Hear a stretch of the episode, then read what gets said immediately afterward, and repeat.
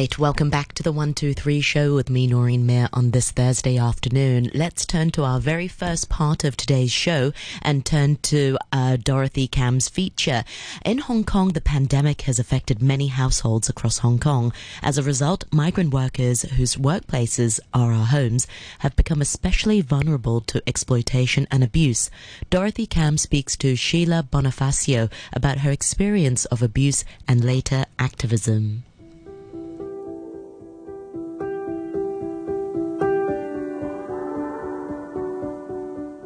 During lockdown, Hong Kong domestic workers faced a series of mistreatments, such as sexual abuse and physical attacks. According to a survey by the Asian Migrants Coordinating Body, AMCB, an estimated 40,000 domestic workers were given no rest days during the pandemic, and 20,000 were given only one day off per month. We talked to Sheila Bonifacio, the chairperson of Gabriela Hong Kong and one of the leaders of AMCB. Why did you first choose to come and work in Hong Kong as a domestic worker?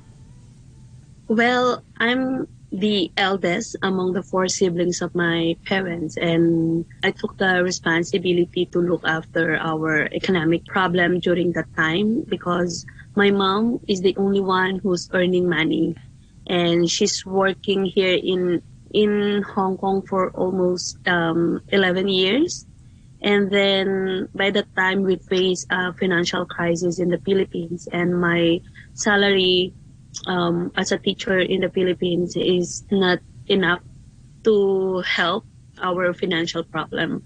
So that's why I asked my mom if I could come here because uh, I learned that the salary of domestic workers here in Hong Kong is much higher than the salary of a professional teachers in the Philippines. So that's why due to the lack of job opportunity that have a um, sustainable salary that could support our needs, that's the main reason why I came here to work as domestic helper. There are a lot of news about mistreatments in Hong Kong. Um, what was your initial reaction to these news of mistreatments against these workers? For me, um, I was angry and I was a little bit frustrated because I couldn't imagine that um, Hong Kong, one of the first world country, and way back in the Philippines, we don't hear much um, maltreatment of domestic workers in Hong Kong. That's why when I came here and uh, the reality faced me and I saw my fellow migrant workers are being abused of course I was angry and I I, I said why they are doing this to human? Like migrant workers are really helping the Hong Kong society so that the husband and wife can go can go to work and then just for a little bit mistake or something misunderstanding um, they're being physically verbally abuse their domestic workers. It's really, really, uh, I'm, I'm really frustrated about it, and I'm angry because um, this kind of inhumane treatment is happening that should not be. Can you maybe share an experience of mistreatment that you faced? Well, I came here in 2007, no, and I'm one of the unlucky uh, migrant domestic workers who experience um, physically and verbally abused by my employer. So my employer that time uh, have two kids, and their kids doesn't follow um, their parents, like they are hard-headed. No, so when I came in in their house my employer um, asked me to discipline their kids. But what can I do if I'm just uh, their domestic helper? So um, the burden of disciplining their kids was given by me, and then um, the young ones that I look after, like 11 years old boy, was hitting me every time I asked them not to do this kind of crazy things and then I I said it to my employer, and then my employer just just say nothing. And they said, oh, they just kid. Something like that. So they didn't do anything. So the conflict arise.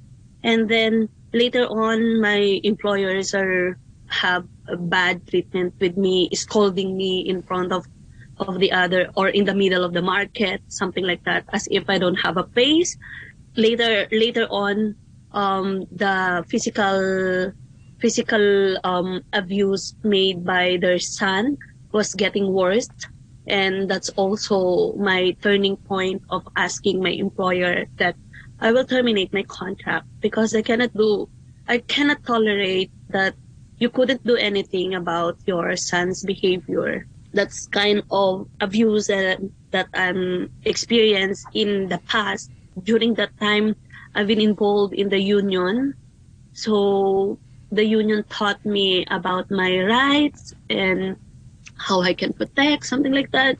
So that's how I involved with the organizations. So from there, I developed this kind of family. And there I learned a lot.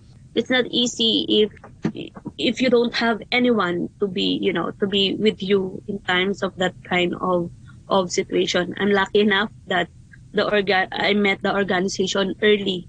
So in in those time I experienced um verbal abuse. Uh, I always call my my friends in the Mission for Migrant Workers, in the Unifil, in the Gabriela. So they give me advices on how I can handle the situation inside the house of my employers or something like that. Can you maybe talk about how uh, these organizations helped you? Yeah. Well, in the organizations, um, we are doing like um, training, um, public speaking, and we have some training as well about our rights, uh, our rights and responsibility as a migrant domestic workers here in in Hong Kong.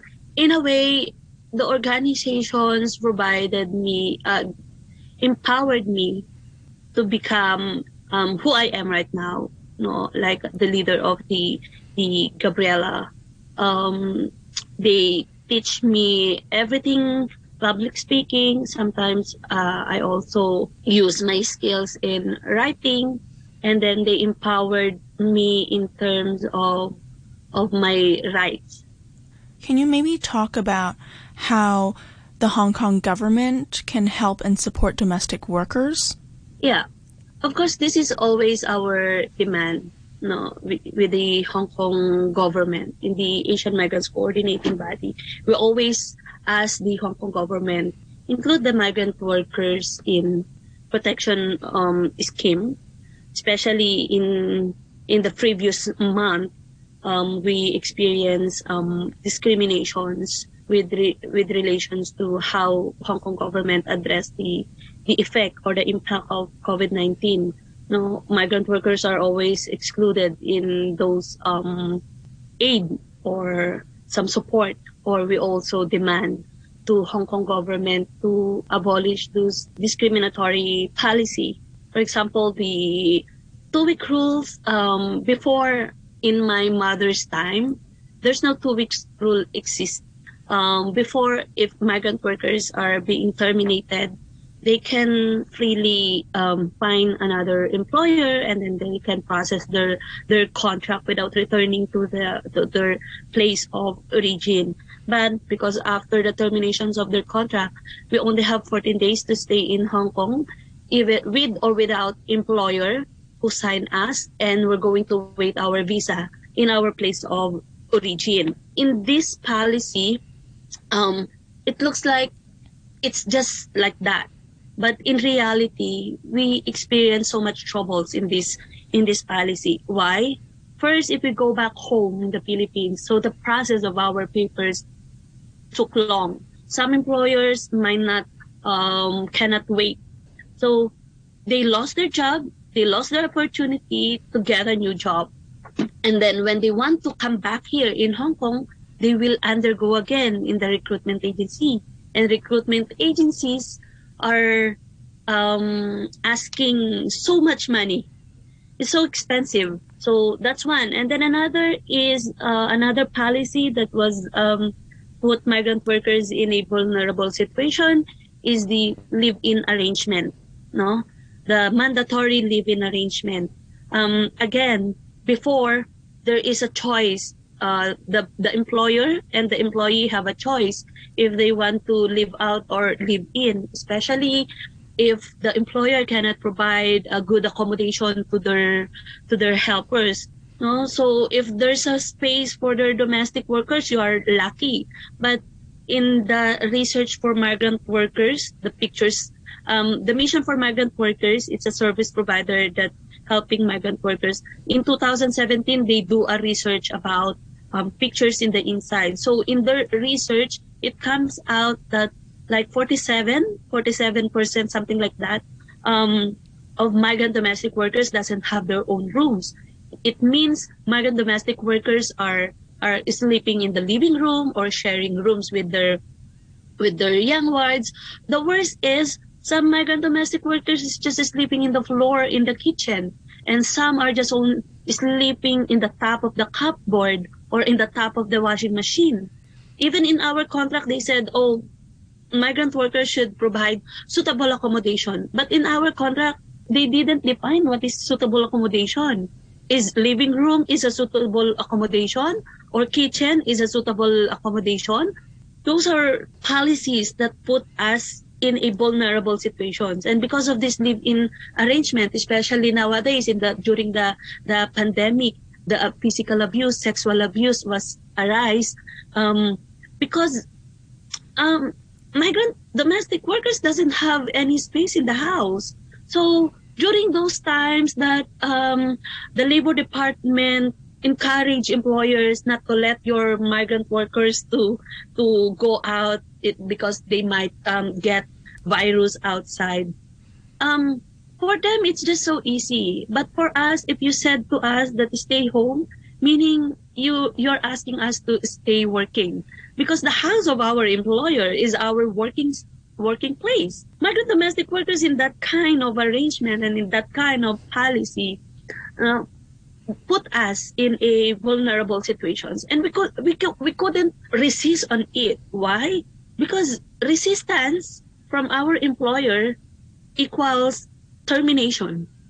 Nowadays, during especially during the pandemic, the workloads also um, tripled the working hours doubled and then we couldn't have enough rest um, because of this kind of arrangement.